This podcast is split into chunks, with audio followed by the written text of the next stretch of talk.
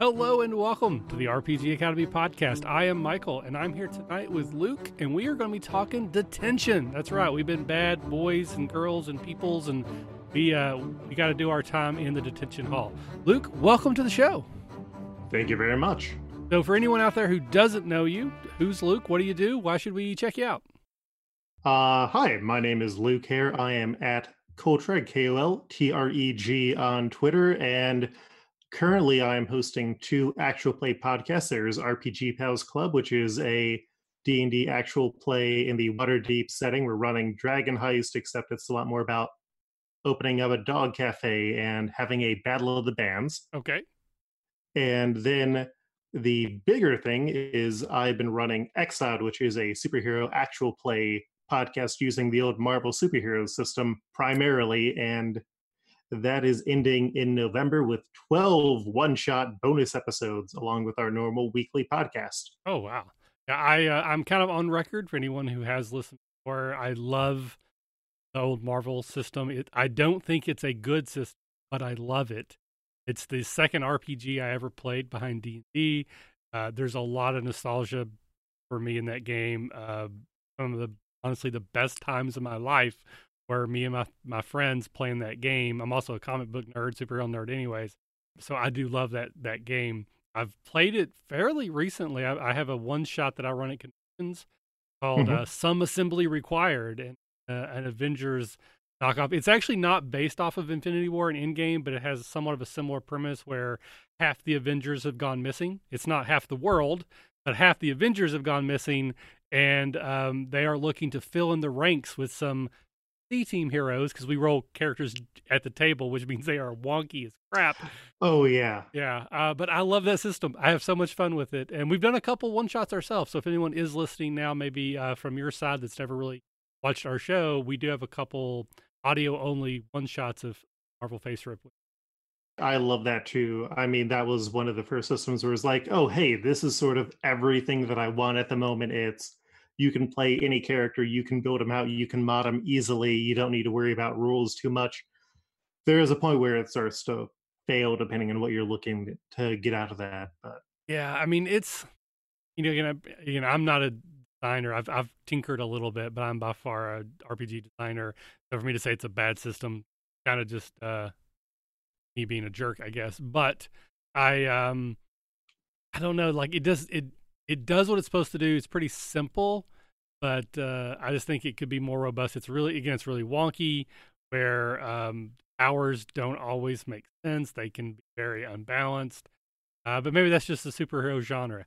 So yeah, the internet is crawling. I have no idea if we're actually being seen live or not. But like I said, we're gonna power through with the um the show anyways, and again we'll upload it. Later. Uh, Mhm. So you mentioned so Exiled is ending after you said three years. three years of updates every week, plus we did annuals when we uh, could at the end of every year, and uh, just extra episodes here and there. So that's in quick math about 156 episodes, give or take. Uh, we're ending with about 178 when we get to uh, December. Gotcha. Now, is this one continuous story, or I mean, obviously one shots are different, but is this basically a campaign, or are there arcs, different characters? How does that work? Uh, so it's been a primary campaign of four characters going through trying to fix universes with the classic Exiles comic premise. If you ever read that in the 90s, I don't think I have. I'm not. This is not coming to mind right now. So it's a bit of a quantum leap with superheroes. Oh, So cool. uh, your team of exiles has to go to different universes and fix things that have gone wrong. And that ran for like a hundred or so issues from like the 90s to the mid 2000s. They've tried to bring it back a few times, and I I like the premise. I love the what if questions, and so this has been expanding that but sort of set in a post uh, Jonathan Hickman Secret Wars continuity where it's not every universe got destroyed in Secret Wars, so it's a crumbling multiverse that is struggling to get together. And like all good stories, we have a lot of character turnover, long running arcs, and we also just go and do some weird things. We did a reality dating show arc using a different RPG system for it. Okay. Because I mean, you've got your Mojo, your uh, reality uh, TV parody type characters in there. Uh, we've done some DC crossover stuff with a Batman 66 arc. And this is the big battle against the sort of recurring enemy, which is the Britannic Empire, who is evil captains Britain who are seeking to take over the rest of the universe. And they've got a massive Death Star, pretty much. All right, very very cool. So New York Tater has joined us. He's one of our regulars. Thank you, sir, very much for joining. All right, well, Luke, thank you mm-hmm. so very much for joining me. I really appreciate it. Uh, now we start out our show generally with what we call extracurricular, and this is where mm-hmm. we're going to talk about things we've been up to lately. It can be books we've movies we've seen, TV shows, albums we've listened to. Uh, albums are still a thing, right? Spotify, yeah. I guess. Uh, but it can be anything and everything that you would like to touch on that you've been talking about recently that you'd like to share. You're my guest. Would you like to go first, or would you like me to go? Oh no, I'll I'll happily go first. Fantastic. Thank you for offering. Uh, so I've been recently rewatching because it's been Halloween the Scooby Doo Mystery Incorporated cartoon series from maybe five or six years back. It's one of those weird takes on Scooby Doo where it decides to turn the series into a long form mystery with like uh, overarching plot lines and arcs. And season one is kind of a extreme version of the Scooby Doo tropes, okay. uh, but they twist things up. Like you find out that Fred has a obsession with traps, but he's also unwilling to admit that he has feelings for Daphne. Shaggy and Velma try dating, but it doesn't work because Scooby is his best friend, and so he will put the dog over her and all the while they're trying to find what happened to the original Mystery Inc. team, which none of the adults want to admit uh, what they know. And it has an amazing cast on it. Lewis Black is in it, uh, Gary Cole, a number of other people. And then season two is just like, hey, you know how you thought we were going this place? Uh, well, by the end of the show, you're going to be fighting elder gods and Nazi robots. Sounds like an RPG campaign to me. Yeah, but uh, I got that done last night. I had started watching it with my girlfriend. She got to a point where it's like, yeah, I'm not feeling this, but for me, it was a return to the show, and I really enjoyed a lot of it. Very cool. I uh, also also a huge fan of Scooby Doo. I uh, I've mentioned that uh, pretty much I grew up watching Scooby Doo. I'm at I'm that age, but I run a Scooby Doo Dread game. That's kind of like my staple that I run at just about every convention I go to, uh, and it is uh, 20 years after the Scooby Gang has broken up, after Scooby died, somewhat mm-hmm. mysterious circumstances, the gang has been brought back together to finally figure out who killed Scooby Doo. It's basically Scooby Doo meets Clue the movie, and mm. it is mm. a lot of fun. Uh, so yeah, that's awesome. So anything else? Uh, I mean, that's been the uh, biggest thing, though. Mentioning the Scooby Doo Dread game, there was uh, in Dayton, Ohio, which is also home to the upcoming Acadecon. Uh, there's uh, UDCon, which I've been to a few years, which is the University of Dayton's gaming convention that's been running for, I think, 22 years or so. And the second year that I went to it, they do a Saturday evening event. If you're going to go to UDCon and you are unfamiliar with the Saturday event, if they're still doing it, uh, you might want to skip ahead a few minutes. But they basically said, hey, you've come here before, but you've never been for the Saturday night event, come on, it's going to be a Scooby Doo Call of Cthulhu game. And so you got, so it was me. I got to play Scooby Doo, which was great. I, I don't want to bust out my Scooby Doo. Oh, oh, oh, Rocky. Oh no. Okay, I guess I busted that out. You have to exactly. But it was set up as a situation where the Mystery Inc. gets invited to a mansion. They have to figure out what's going on, and you select an item that ends up becoming the monster. Okay. So, uh, Cabin in the Woods style. Gotcha. Like oh, okay. you select your doom. And it was a hoot.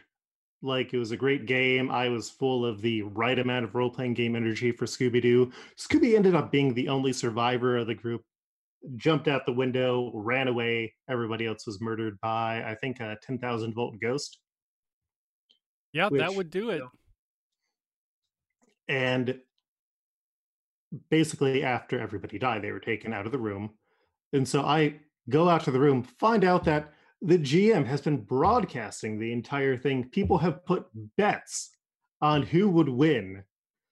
And uh yeah, people did not think that Scooby was going to make it. the fools, everyone knows Scooby. Except in my game because he starts off dead. But that's the only reason why, because he starts off dead. He doesn't have any choice in the matter. It, yeah, it was that great experience of, oh, so you totally cabin in the woods dust. yeah, pretty much. Uh, as for me, again, and I, again, I don't want this to be a, AcadeCon promo uh, episode because for one, this probably won't come out live or won't come out until after AcadeCon, anyways. But all I have been doing recently is AcadeCon stuff. Um, mm-hmm. Um, other than I did run a game last night. Actually, I've been trying to do weekly games with the faculty slash Patreon supporters. We have a Discord that we chat with, and I've been trying yeah. to run new games and new systems. Uh, and last night was Fate Accelerated, which I've ran and played Fate a couple times. Uh, it was a lot of fun. It was a superhero theme, though we actually started as super villains, but we still saved the universe.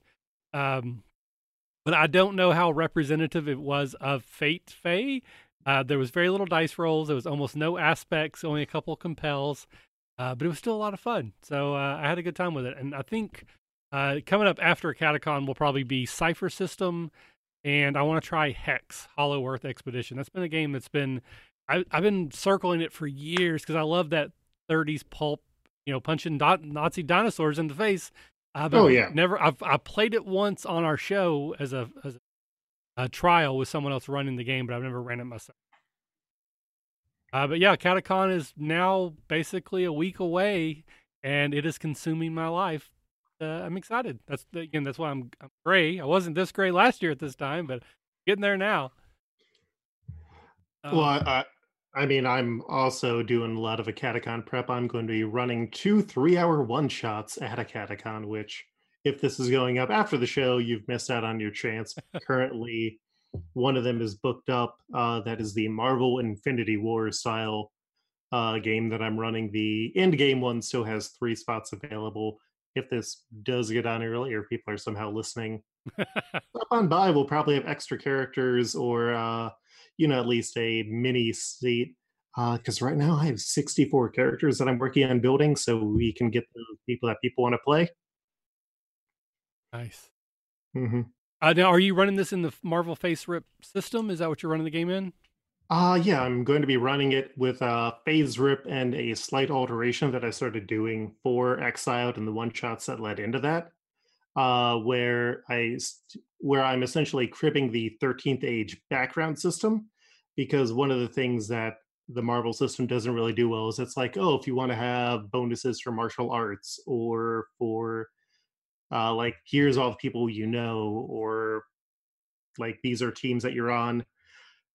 It's so much data. So what i do is i have people replace it with background points so instead it's approaching it as here's three separate phases of your character's life that they can draw things on so it's like oh well i'm spider-man i was a physics student at college so that's how i know how to get uh, how to mix this chemical solution. Can I get a bonus? And you get a bonus equal in uh, column shifts equal to that skill value that you have. That makes sense. And uh, last year when I ran a FASERIP one shot, it was great because I went with the alternate universe idea, and so everybody had characters built out except for those backgrounds. So it was a way of quickly individualizing their characters. Very, very cool. All right. So again, AcadeCon, a catacon, AcadeCon. Come have fun. AcadeCon. And if you've already missed it, next year, look into it. All right. So we're going to do our first improv game. This is called 10 Things. Game. It's about immediacy. It's more important to come up with 10 answers quickly than it is to come up with 10 good answers. So the idea is that we will prompt each other to create a list of 10 things. We will then, quickly as we can, come up with 10 things with that criteria. So again, Luke, you are my guest. Would you like to give a prompt first or receive a prompt first? Uh, feel free to prompt me first. Okay. Now, so let me prove as it seems to me that you're pretty adept with the comic book nerdery, particularly. Mm-hmm. So you you know a lot of about comic books, I would assume. So you mentioned that the Exiled podcast was based on a particular storyline from X Men comics, correct? Uh, it was a series. A series. Okay. So, um, uh, how do I want to phrase this one? So, ten things. I want you to give me ten. I don't. I don't want to get it too complicated. Two X Men storylines that you might, quote unquote, might base your next podcast on. So, like Brood War Saga would be one, for example. And if Oh. you need to jump out of X Men, that's fine. So, Okay, so ten comic series. ten that I comic could- series that might make a good Exactly. podcast in the future. And go. Okay, the Dawn of X storyline that has been going on recently. Uh. Armor War, Armor Wars would be a uh, Two. go, back to. Oh, already. Uh, Fantastic Four gets sent back in time to Egypt, but they stay there. Three. Uh, you know, let's also raise that with Fantastic Four go back in time. First Doctor Doom story where they ended up joining pirates. Ben Grimm became Blackbeard. Four. Uh, Daredevil drops out of law and becomes a aerobics teacher. Five. Uh, the Punisher decides to end his war on crime and decides to steal everybody's guns instead. Six. Makes sense. Uh, Drax still plays saxophone even though he's Drax. Seven. Drax with a sax. I like it. Uh, Kurt Wagner, uh, Nightcrawler, becomes the actual Pope this time. Eight. Uh, Bruce Banner gets charged with X ray radiation, so he just is a massive skeleton, but he's got flesh that nobody can see. Nine. And uh, Thor loses his hammer in a hardware store and uh, he just grabs any hammer that he can get. Ten. Yay. Those were 10 things. Excellent. Thank you for playing our reindeer games. Now, Luke, sir, you may give me 10 things that I will try very poorly to come up with 10 quickly of. Okay, 10 things that you will probably eat at AcadeCon. My sadness. Uh, that's just in general. Uh, probably the crappy sandwiches from the concession stand. Probably the crappy pretzels from the concession. Probably the crappy salads from the concession stand. Uh, definitely will be going to the barbecue place. Don't know what it's called, but it's right around the Oh. corner. It is so good. The corn muffins are amazing. Uh, there is Uno's Pizza, which isn't great, but I don't get it very often, so I'll probably go there. Uh, bu- bu- um, oh, um, McDonald's because it's close. Oh. Closest place for breakfast there. Yep. Uh, how many is that? Six? Seven. Oh, seven and better. Uh, Chinese food. Mhm. Uh, because I like Chinese food. Uh, sushi and cake. But that's a very special thing. You have to come to the murder mystery event, and you get to find out why we eat cake. So, hey, there we go. Ten things. Da, da, da, da. Excellent. Thank you very much, sir. I appreciate your again playing our little ring. Have you never had the chili From where? from the uh, cafe inside? Oh, the crappy chili at the. Mhm. No, I have not. The chili is not bad. Oh, all right. I will put that on the short list then, because, um, I mean, I I- think I have frustrations with the DCC. I mean, it obviously mm-hmm. it's concession stand food. It's not the greatest in the world, but I'm Yeah. very frustrated with their policies, and I really wish they were more lenient to our needs, but they're not. So I kind of yeah. Yeah, I've snuck in Arby's the last time I was tabling at Gem City Con. So we we're allowed to bring in food when the concession stand is not open, but every time I bring that up, they just say, "Well, we'll just open our concession stand later," and I'm like, "No, no, no! Don't hurt! Don't go! Don't go any trouble mm-hmm. on our account." Uh, so yeah, so we we try to uh, try to manage as best we can. Alrighty. So now we're going to move on to kind of like what's I call it the meat and potatoes of the show. It's the majority, generally speaking, of what we talk about. And what we call this section is used books. The idea here is that, like any good used books, there might be notes in the margin from previous owners. And if you pay attention to them, you might be able to learn something. So, Luke, our guest, is going to talk about a game that he has played in or ran. And the idea is we're going to try to pull something out about it that we can use as a lessons learned, to do different, to do the same, that might help you, the listener, now or in the future in a game. So, Luke, what campaign do we want to talk about? And were you a player? Were you DM? And kind of give me the over. Uh, so it was a five or no, it was a Pathfinder uh back when it was Soja's first edition campaign that I was working on with friends. And as the like sort of setup, it was our GM had moved away because he wanted to move girlfriend got it or wife at the time got a better house and or got a better job offer they moved out to a house and so this was going to be the reuniting campaign. And it was like otherwise same group just getting together online playing through Roll20 which was going to be a slight change for us but i had had experience through that through some other games. And my premise for a character was it was going to be a warlock who did not want to access their powers. Okay. uh, basically they were destined to be the scion of a elder god of the ocean and they had no desire to have that happen.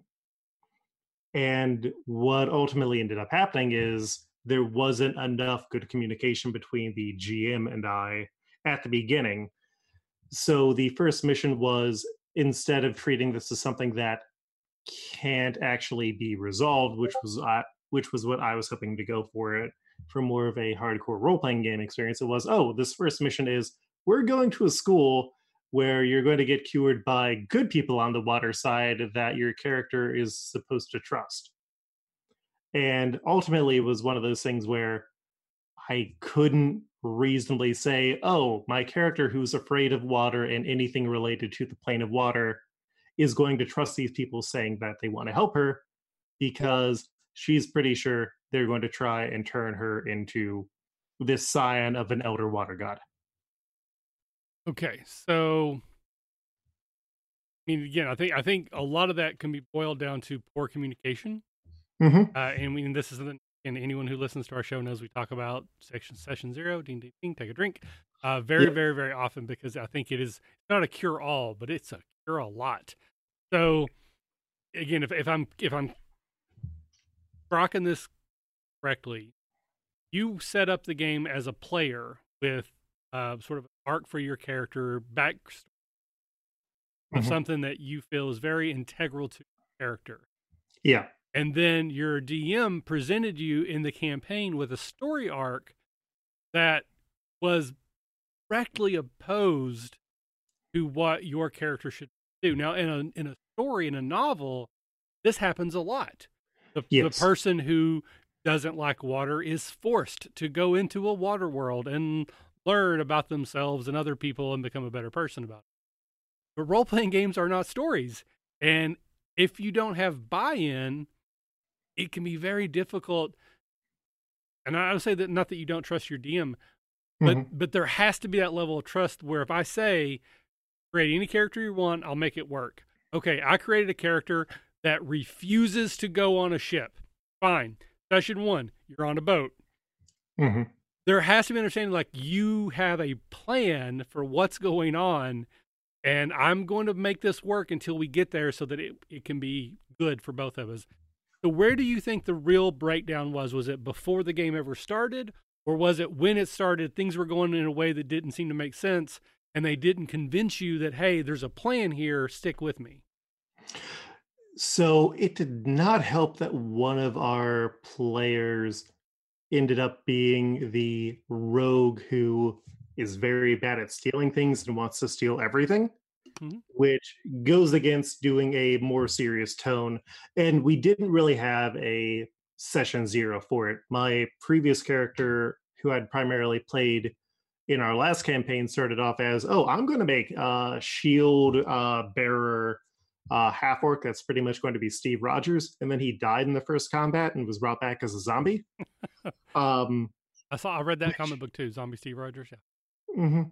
Which was like comedic, and there was gags, and it was I'm playing a very dumb or over the top character, and I think switching to a more serious character without talking about it with the GM ahead of time caused some issues, and then the rest of the party wasn't necessarily interested in that sort of tone of storytelling, which session zero probably would have helped, but then better knowing how to express what I was looking for in the game would have helped as well.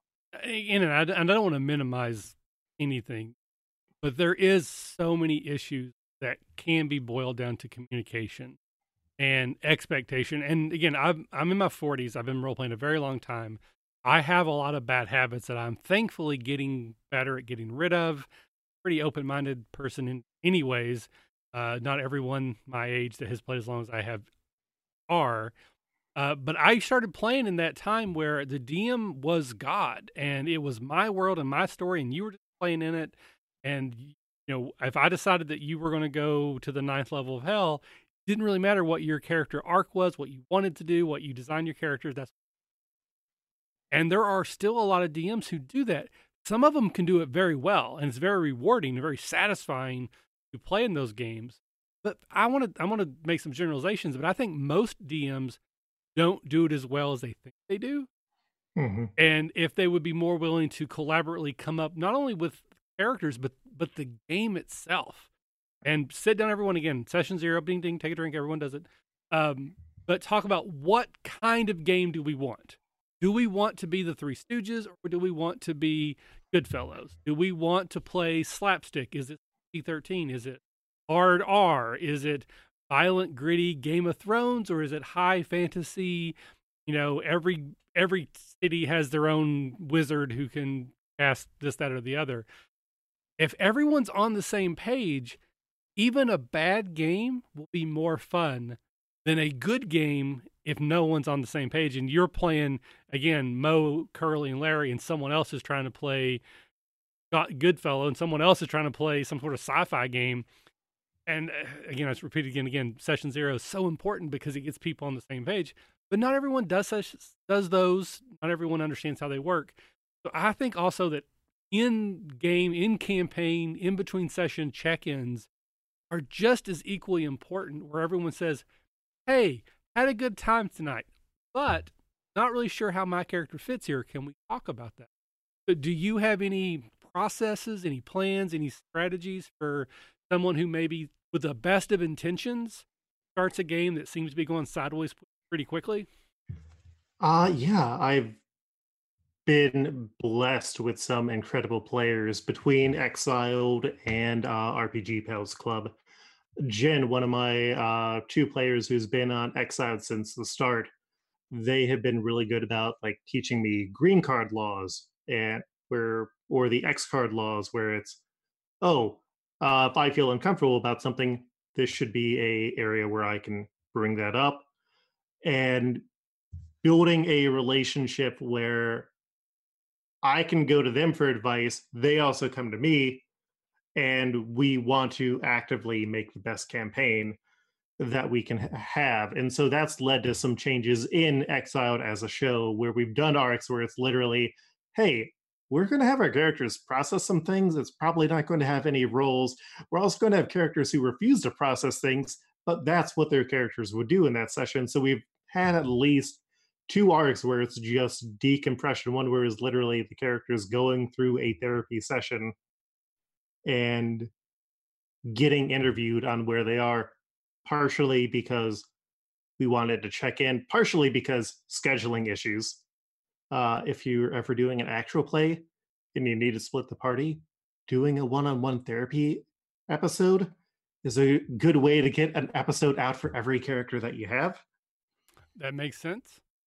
And then going into RPG Pals Club, I ended up running five or six test sessions using the uh, Turtle Island D&D uh, package that they came out with and just dropping them on island and seeing how they'd work together, how they would uh how long they would survive and seeing who I thought would have good chemistry together.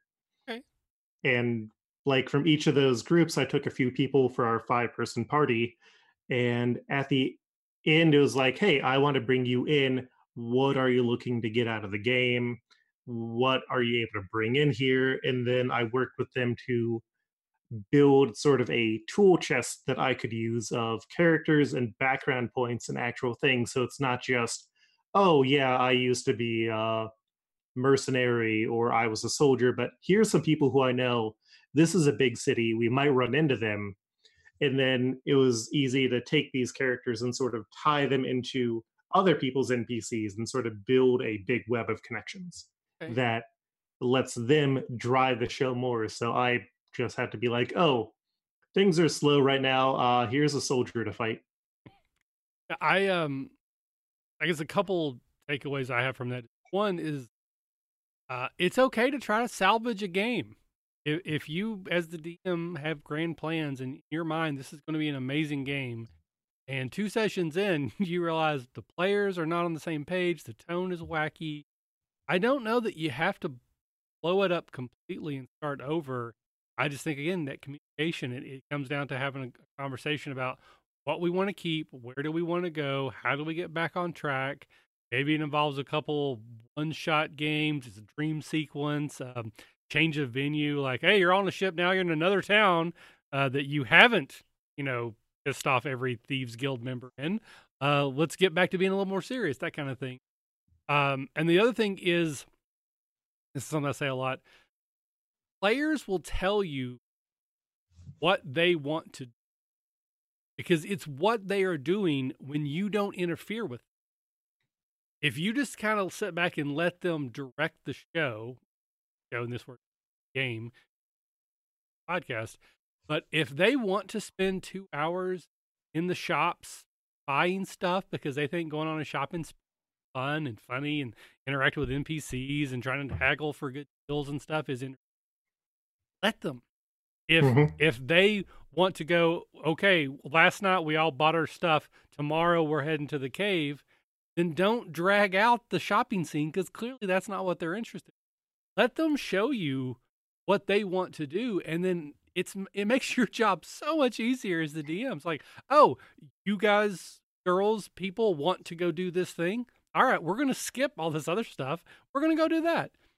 There are exceptions. Trying to build tone, build a mystery. Need them to go to the ball, which is intentionally an awkward situation because none of your characters are designed to be in high society, and that's the point. Sure, but for the most part, just sit back and listen more than talk. As the money coming from me up.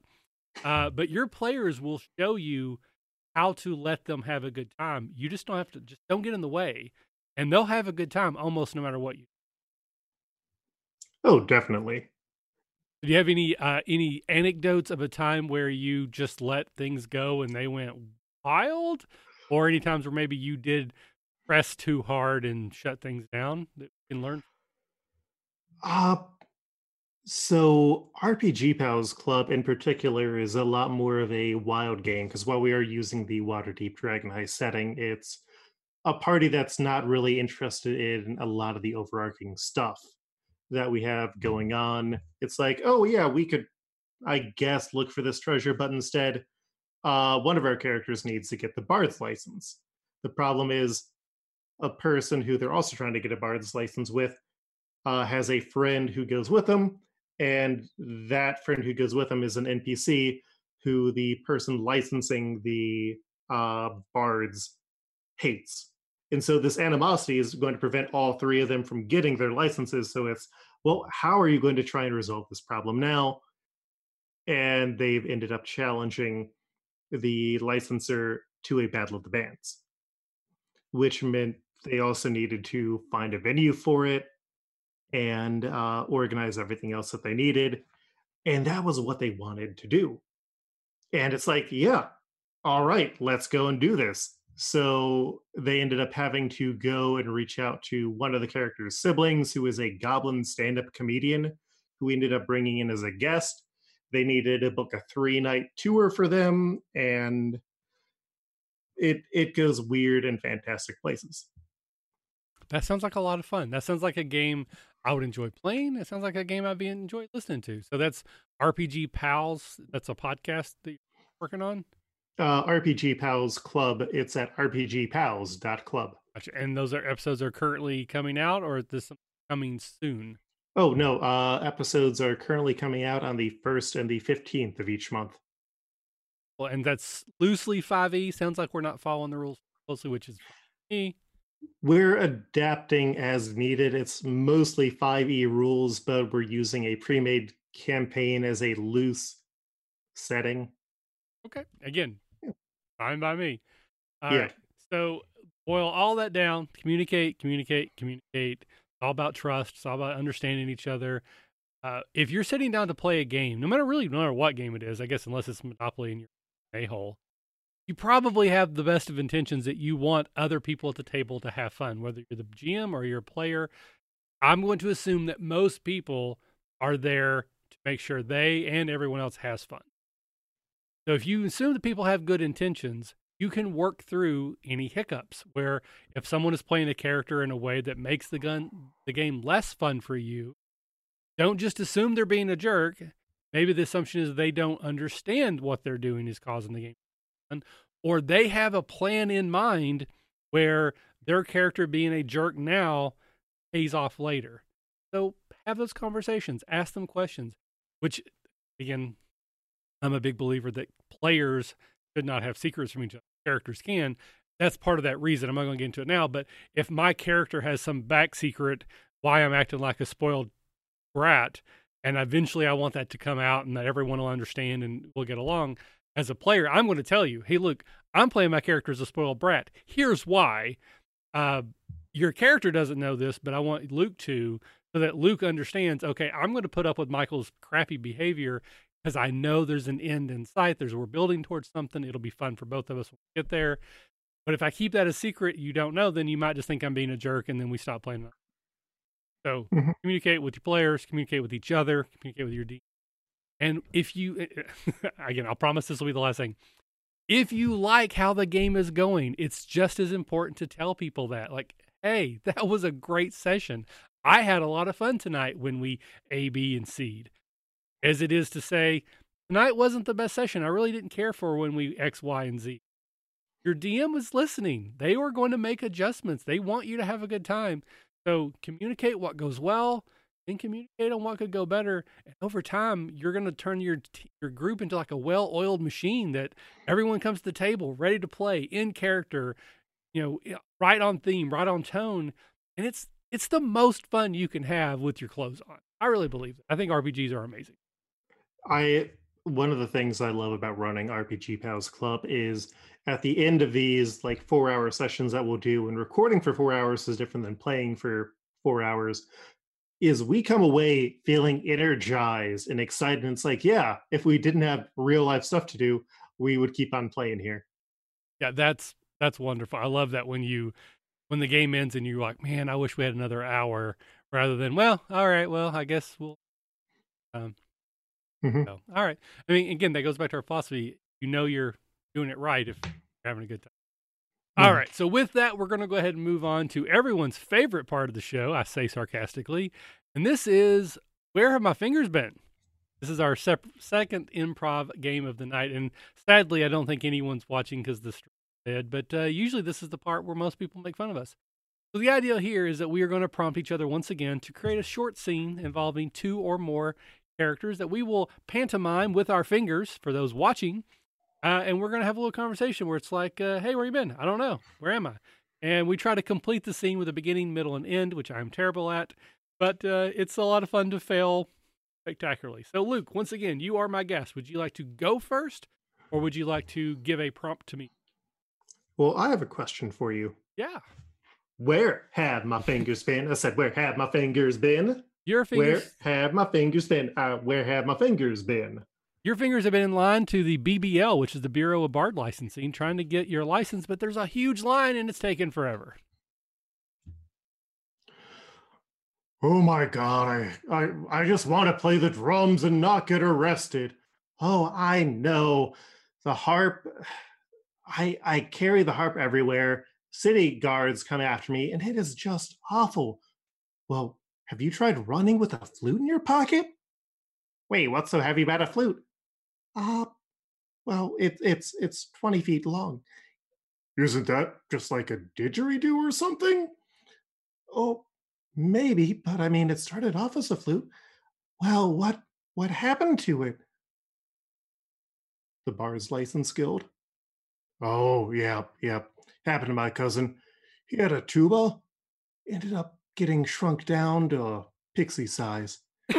yeah, they're they're really strict about their licensing here. And see? And that's where your fingers have been. Yay! Yes. That was fantastic. I'm sad that not enough people got to see. That was great. And mine is going to pale in comparison. But uh Luke, where have my fingers been? I said, where have my fingers been? Uh your fingers have been getting lunch during AcadeCon. You know, Michael said that these pretzels are bad. Yeah, no, he like he's I don't know, kind of arrogant douche, wouldn't you say? No, they really are sucky. Yeah, still douche though. And that's where my fingers have been. Hey! So New York Tater said he caught the end of the show, which I guess is great. Uh, so the last thing we do before we get to Q and A, which again we don't have anybody listening, so who knows, uh, is what we call cryptozoology, and this we talk about a monster. Generally, is for D and D. Does not have to be. Where we talk about uh, a little bit of the the history of the monster, ways that we have used it in the past, if we have, and we maybe brainstorm some ways that we can use it in. Luke, you are my guest. Do you have a creature, monster, nemesis you would like to talk about tonight? Ah, yes, I'm here to talk about the Spring Heel Jack. I have no idea what that is. So, what is the Spring Heel Jack? So, the Spring Heel Jack started off as a sort of like penny farthing type character that appeared in British uh, magazines in like the early, or well, in the late 1800s, early 1900s. And it was basically a guy who could jump really high, dressed like a fancy dandy, and he'd be looking into some British person's house, they'd scream, and then he'd just bounce off away. And he ended up becoming a folk hero in some comics, and he's made weird appearances in various places. The weirdest, though, is in New Mexico in the early 1900s, where a guy apparently dressed as a British person who could jump really high showed up in the middle of the desert, New Mexico, also with the ability to breathe fire. And it's one of those weird mythological characters who I came across, or folklore characters that I came across when trying to um, come up with ideas for a Monster of the Week game. Because it's a weird thing nobody expects it but then most people have heard of the spring heel jack it's in some of the uh d&d books like it's late fifth monster manual or what have you when they just go for the really weird stuff. Yeah i can say i don't recall ever having come across that. Maybe it's just i don't remember it because it a uh you know have an impression on me. Uh but so i guess my question is how did you use this as a villain NPC nemesis for your players um, when you have basically a British dandy who can hop around? Uh, so in the Monster of the Week game that I set up, it's this town that has been industrialized all of a sudden by a company moving in and being like, oh, hey, we want to bring like actual people to this small town in the middle of nowhere. And so, on a level, he's a sign of this growing change in industrialization. But on the other side, one of his attacks, because he needs food out in the desert and he eats a lot because bouncing and fireballs takes a lot of damage, he ends up burning down a house in the neighborhood of the characters, which gets him to initially investigate this weird situation. And leading into it, it sends him across the desert, trying to find wherever he is staying and it's an active threat because of the fire and stealing of animals and it's a they aren't sure what they're dealing with for the most part but once they get it it's oh well what is this thing? Uh what is it tied to? Is it part of some other bigger movement that is happening in the world? Okay. The, the sort of the thing that came to me again not being familiar with this or this figure at all I, I like to try to come up with ways that monsters aren't things poke with a stick until it dies and you win. Um, I, I see this as maybe some person um, maybe got a hold of like a cursed magical object or they got a wish and it was one of those wishes that twisted devilishly against them. So basically, they're not really in control of what they're doing. Uh, you know, very classic. Maybe there's a suitor, young man is enamored with a young woman trying to impress her. He wishes to be able to make an impression, and next thing you know, he can jump really high and fire out of his mouth. That's probably not going to be the impression they thought they were going to make, but it certainly would make an impression. Uh, so maybe the house that got burnt down seems to be of a complete random person, but that it's this know, farmer's daughter or this baker's son or whatever, some sort of young person who, quote unquote, in love or being you know, courted by someone else. Um, and I like that because then the PCs, their interaction is to try to figure out what happened, sort of solve the mystery, but then it's not about killing this person, it's about helping them either come to terms with their abilities or get them reversed, cured, uh, taken off, that sort of. Uh, side tangent also makes me think of Gummy Berries and the uh, Gummi Bears, the old Disney cartoon from like the 80s Mhm. where they would bounce around. And I think wasn't there an episode where them threw fireballs? Is am I am I wrong about that? I have no experience with that. Oh, it's, Uh, it's awesome. It's a great theme song. But yeah, go, It- go it- look up the Gummy Berry Juice. It's coming back on uh, Disney Plus. Ooh, I'm signed up for that for the Mandalorian, so I will have to check that out. But, I, but basically, they drink this gummy berry juice and let them bounce around like crazy people, and that's how they get around. But there was like this really weird, deep mythology with that cartoon. At least I kind of remember as a kid thinking it was.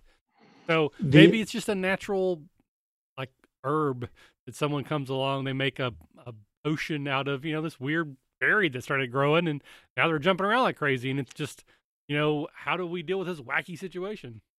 They actually brought the gummy bears back in the uh, recent DuckTales cartoon. Oh, I did not watch that. I heard it's really good though.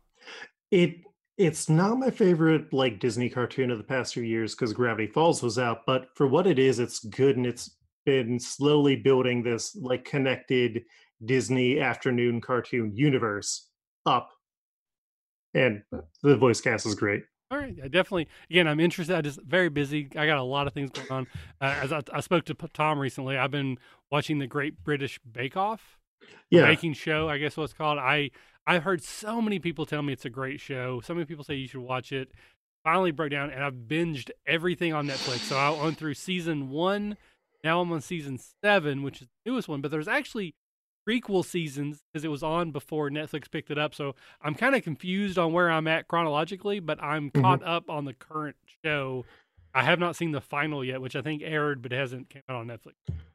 Yeah, it started with I think the fourth or the fifth season that they had been showing in the BBC when PBS started bringing the licensing rights over, and Netflix got in on that, and so they've been rolling out the uh, season since then. But it was something like the fourth, and then the fifth, and then like the third, and And they changed weird places. co-hosts.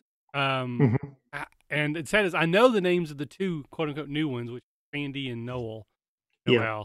But I really miss the two ladies that were in the first season. I like them better. I'm sorry, Sandi and Noel. Oh yeah, no, I mean I'm a big Noel Feed Noel Fielding fan from uh, the Mighty Boosh and some of his other appearances that he's made. But apparently, uh, the two other hosts are doing a spy comedy movie. Oh wow! I okay, I'm in. I, I Yeah. thought they were hilarious. I love their little shtick that they did on that uh, show. So I kind of missed them when they went away. Random, sorry. Okay, Yeah. so back to you. So any way you can think you could use Spring Heel Jack or similar in a future campaign. You've already used them one way. Think of another way that you might be able to use them that would be interesting for your players to interact. Oh yeah, I mean, uh, like you'd said, the uh, red heel or the sort of uh, red shoes type approach, where it's a cursed object, would be really good. Like you could introduce it as something where uh, your players are getting a bonus to acrobatics checks or something in a D&D campaign and that power is increasing but as it is increasing it becomes something where the successes that they have can become too excessive so if they jump or if they roll too well they actually for example lose control over the jumps that they're trying to get. So it's oh i don't want to roll like 15 or higher. I'm trying to aim as low as i can. So that sort of changes their mechanics. It sets them off. And it's something where if it is going to be a cursed object they have to find a way to break the curse or find out where it came from and use that information to uh, deactivate it. Yeah, I do like that actually. The idea that you like a strength out of control, where now if they roll higher than a, they want they want like a range, like they want a twelve to pass, but they don't want higher than a sixteen because then they jump too far and they take negatives. They could get hurt. They could land in a tree. You know, com- comedic or serious consequence as required. Um, reminds me of uh, Satanic Panic, which is a game that still hasn't come out yet. Jim, what the hell?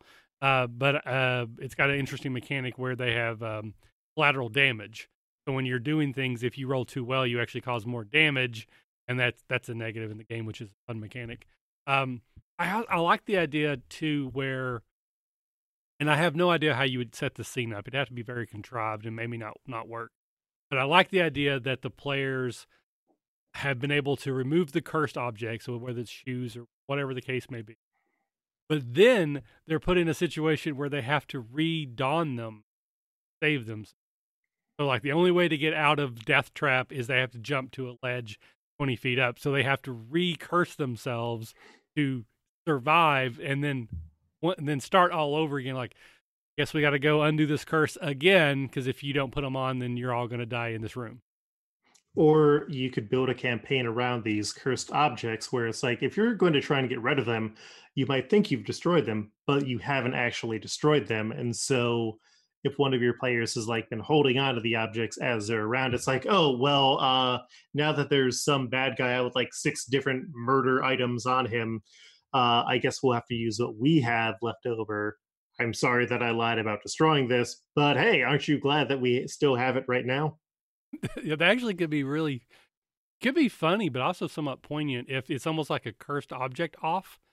Like mm-hmm. they're fighting something that's really bad, but they can equal its power, but they have to get the sword of sympathy and the red shoes and the hat of intellect devouring. So they'll have like three rounds of massive power, but if they don't win the fight, that's when the negatives start kicking in and then it's going to get progressively harder and maybe they have to like someone else has to come and take on that curse to, to fight the next three rounds that could be a very kind of a cool like bbeg final battle the only way we can survive is we essentially waste away by allowing ourselves to be cursed by this like you know knife of wound stealing or whatever every time i hit you i take the same damage but it's a plus five weapon. It's the only thing that can hit this thing. Uh, so I'll hit three swings and I'll probably be dead. So then you got to do it. That would be cool. I like that. I like that a lot, actually. First item off.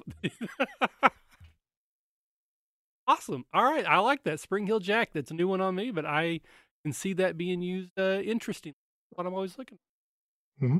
So then we'll move into the last section. This is audience Q and A. I think New York Tater is the only one who's been sticking around. I don't know if he is still here, but we have one question that we always ask new guests, and so I'll start with that. I'll see if, if New York Tater or anyone else is here. So Luke, you are turned into an action, not like a curse, but just like they make an action figure of you. What three accessories are included in your action package? Ooh, uh probably the laptop because I'm always traveling with a laptop, usually a MacBook, either work or business related. Uh, I've probably also got a tablet because I do a lot of comics reading on the uh, way, and then I'll also store like RPG books on that, so I can have that as uh, quick access. The third one is going to be the difficult one, but I have a uh, custom messenger bag that I have made with uh, it was from a company that shut down last year called Seagull Bags, based out of Columbus, Ohio. It was a custom made and custom embroidered bag, and the scene on it is a bunch of pine trees and then massive bright pink squids stuck in the trees. Okay, interesting. Uh, so New York Tater is here, and he asks if you will be at AcadeCon. Clearly, that part of the show was garbled. But yes, Luke will be at AcadeCon. He's running multiple sessions of Marvel FASERIP, an Infinity War saga ish game, and then Endgame. Is that the other one? Is that like a two parter? Uh, yep. Uh, that is going to be event 89 if you're on tabletop events. That one still has three tickets available for it. The Infinity War one is uh, all booked up, but if you stop by, I'm making a lot of characters for it. Uh, like I said at the start of the game, I have 64 characters statted out that I'm planning on bringing. So if your favorite Marvel character isn't in that list, get some more mainstream taste. yeah, exactly. Uh, also, and again, this is our first year using tabletop events. I'm not the most um, educated with it, but there is like a waiting list. So if you really want in the first game, you can get put on the quote unquote waiting list, and if someone else changes their ticket because there's a different um, game that they decide to get into, or maybe they can't make it, so they cancel. There is a way to get on a waiting list. Uh, mm-hmm. So Rhythm Bastard, I guess that's. Uh, oh yeah, yeah, yeah. Uh, once though, was there anything the players had ever misinterpreted, misinterpreted, and then you ran with it later in a campaign? Uh yeah, that is Eric, who's one of the players on RPG Pals Club. Hi, Eric. He plays uh he plays Oi, a punk drunk map, uh, a punk monk drow. and uh ooh, I can't spoil that because the revelations about the mysterious box of mystery haven't come out into the public feed yet. Uh so a mysterious yes not be appropriate here? Yeah, yeah. Uh like it's one of those things where you give your players a magical object and they try using it once and it's like oh this seems very basic i'm not going to roll any insight checks or anything on this i'm just going to take it at face value for what it is and now it's boring let's put it away forever it's like oh okay uh let's let's go forward with that they eventually come back to it but um one of the actually the first actual campaign, actual play that we ever did at the show here was called Made Men.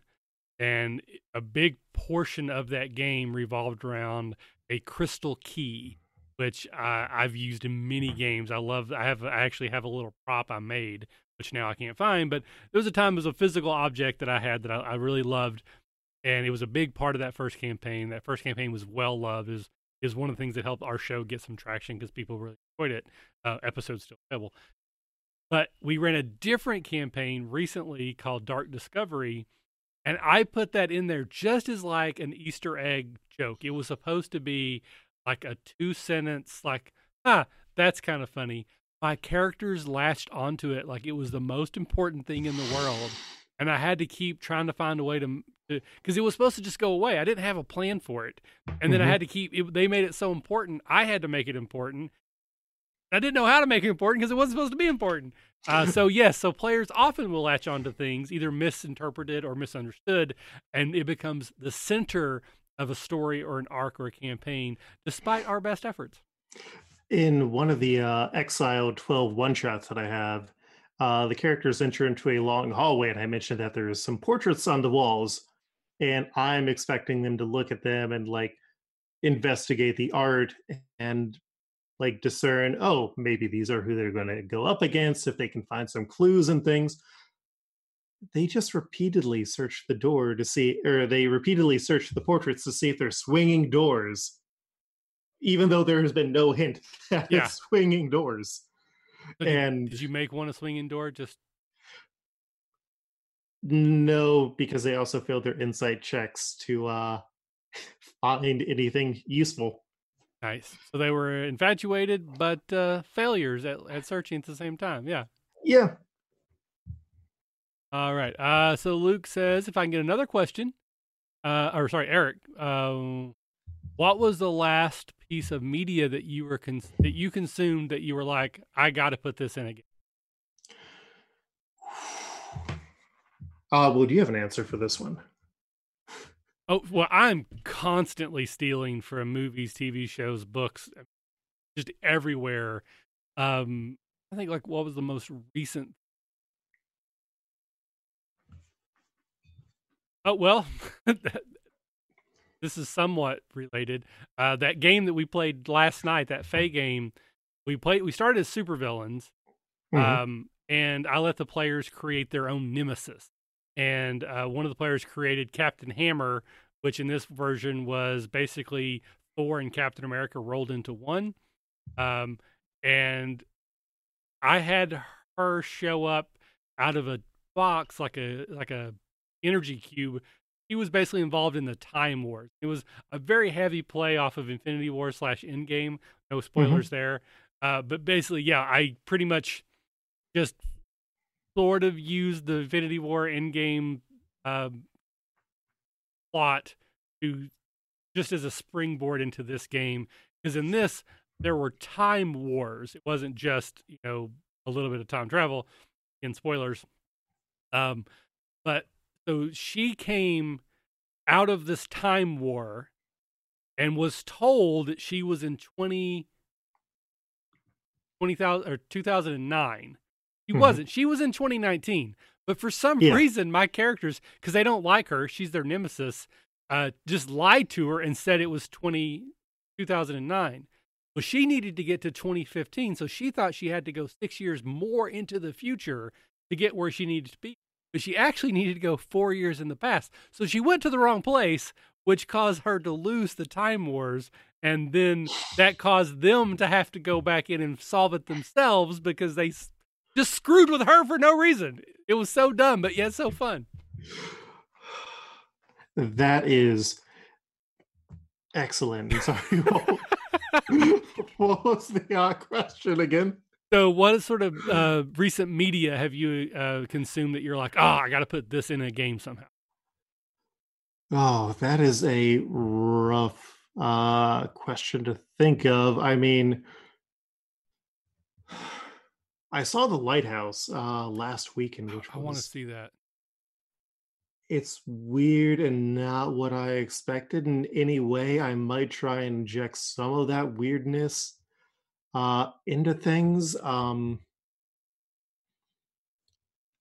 but yeah, beyond that, I, I haven't necessarily seen anything that uh, full on inspired me. There's been a lot of older media things that I've adapted in for the uh, 12 one shots. There's one that's essentially a national treasure type adventure, and a few other weird cases like that where it I basically wrote like, oh, here's a paragraph of what I think could happen. And then most of the time I just threw that entire thing out because that was not where the adventure was going. But uh yeah, a lot of just, oh, let's crib on this movie real quick.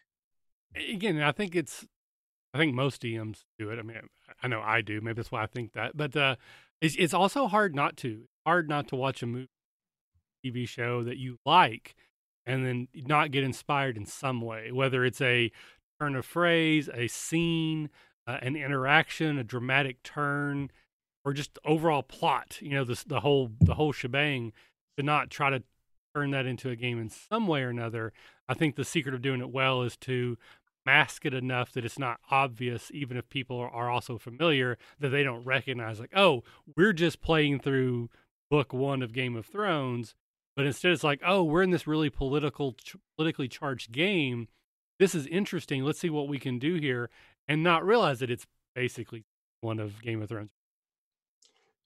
Or if you're going to do something that is a direct uh, homage, don't be afraid to let the people take it in a entirely different direction. yeah. Or specifically go in with that entirely different direction. There's a arc of Exiled where it's oh, the characters are getting stuck into the Watchmen universe uh the night that uh comedian gets murdered. And they prevent it. Well, what happens next? Right. And that was that was a weird one. I don't know. We'll find out together. Excellent. So thank you, New York Tater. Thank you, Rhythm Bastard. Um, is Eric going to be at AcadeCon with us? No, he is down in Florida. Hoo. So sad. Um, but thank you for those of you who tried to stay with us. It looks like we're actually in the green now. Uh, so if anyone happened to jump on late, you have no idea what's going on. Uh, but thank you for trying. Uh, and there's this should be an audio only form, and it should page. Some as soon as I get around to it, uh, I'll have to piece it together because I think the stream fell apart three times. Um, but Luke, thank you so much for joining me. I really appreciate your time.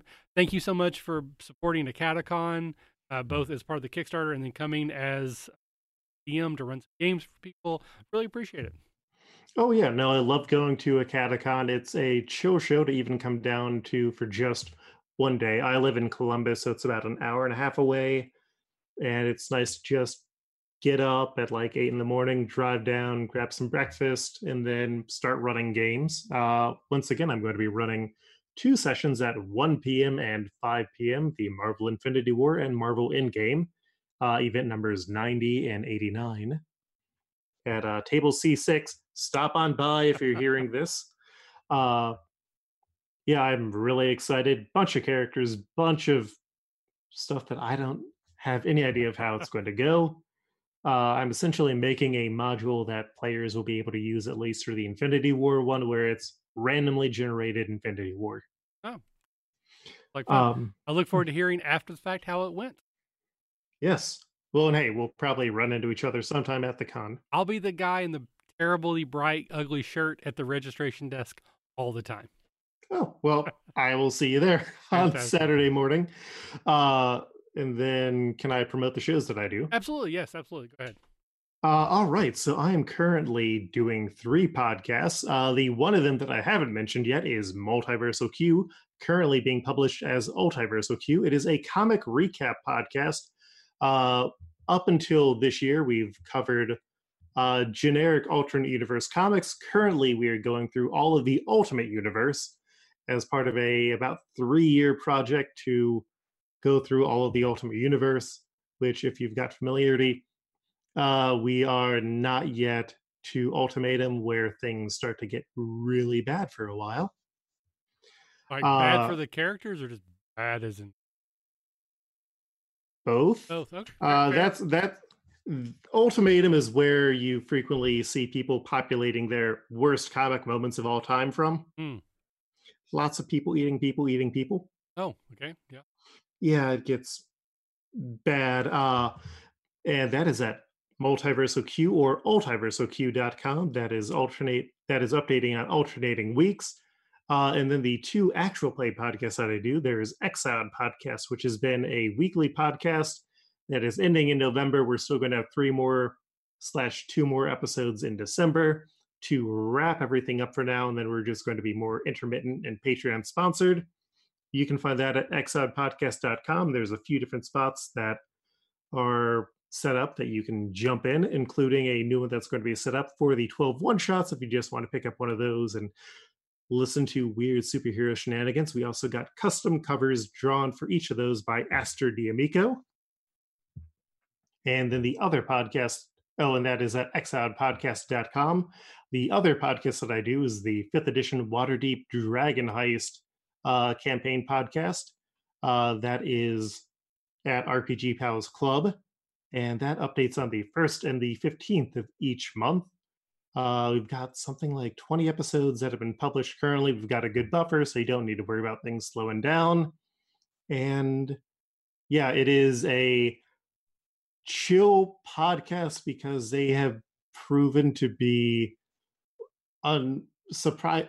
They have proven to be surprisingly adept at killing things that I throw in their way, which is a good way to get them back to opening up a dog cafe and entering a battle of the bands. Yeah, again, why why wouldn't you want to do? And you can find that at rpgpals.club. And I am on Twitter at, at Koltreg. That's K O L T R E G. And when I'm not doing podcasting, I also write comics, but that's for other shows. Fantastic. Once again, Luke, thank you so much for joining me. Again, I'll see you at the AcadeCon. As for myself, uh, Michael at the RPG Academy. Everything I do can be found somewhere. If you search for the RPG Academy and you find something, probably me. And if you want to uh, write in, our email address is the RPG Academy at gmail.com. Shocking. Uh, and we love to hear from you comments on this episode, whether it be YouTube or the podcast, or just hit us up on Twitter and Facebook uh, and let us know what you liked. Once again, sorry the stream did not work. I, I knew it was a gamble. Again, my internet is just, my provider is bad. I don't know if we're going to fix it. We do have contingency plans for having a third person host the calls and actually do the streaming from their location, but they were not available tonight. So I tried it. Uh, probably will limit the amount of time we can do detentions in the future, but in the future, if we do them, we're going to have a third person hosting so that we don't have this. So, anyways, with that, we're going to do our awkward wave out and say goodbye. And remember, you're having fun, doing it right. Thanks for listening to the RPG Academy podcast. We do this show out of love for the hobby and the desire to be ambassadors, welcoming more people into this community.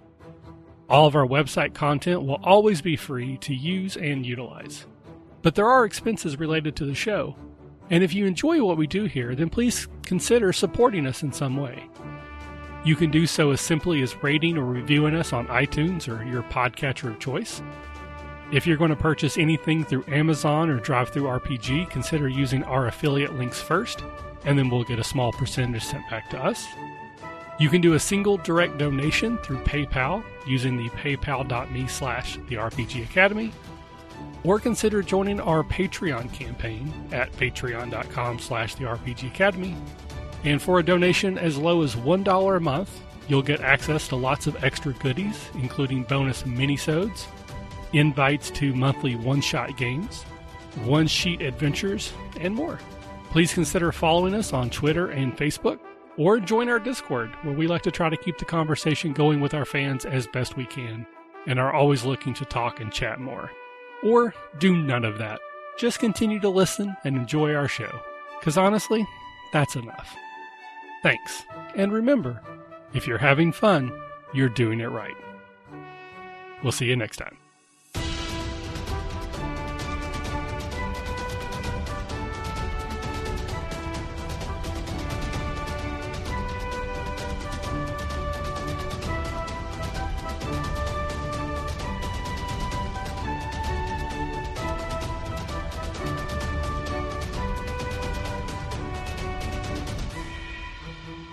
The music used for our intro and outro is Fly a Kite by Spectacular Sound Productions, used under the Creative Commons Attribution Share Alike license.